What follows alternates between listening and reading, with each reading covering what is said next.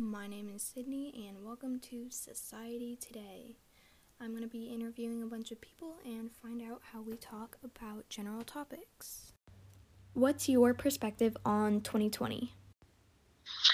Um, that it never happened. Um, actually, 2020 was probably the hardest year um, in my entire life. Um, it was a year of change, um, but it also was a year um, of deep uh, disappointment and grief. 2020 was kind of an eye opener to me. I thought it was sad um, for restaurant owners, business owners. Fear, frustration, and heartache that affected um, people across the globe. It was a really hard year, and I don't think that very many people really anticipated ways that it was going to be hard.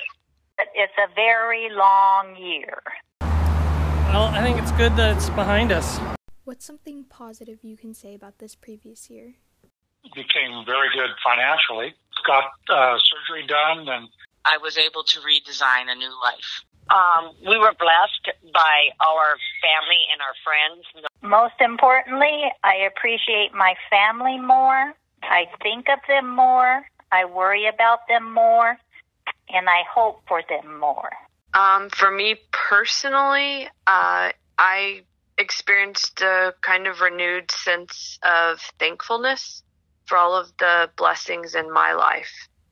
The focus has been on care and connection. Well, we got a new president. It is a year of change. I noticed that when I ask a broad question, in this case our previous year, people will have to try and point out all the negatives.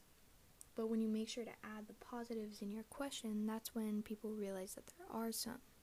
See, when you ask about someone's day, they usually tell you everything terrible that happened. And I believe that we use this negativity to try and get sympathy or to even say that we have terrible lives. If everyone were to be able to notice and appreciate little forms of gratitude in their day, realize that it's not all bad or as bad as we think it is, society could possibly take a leap towards improvement.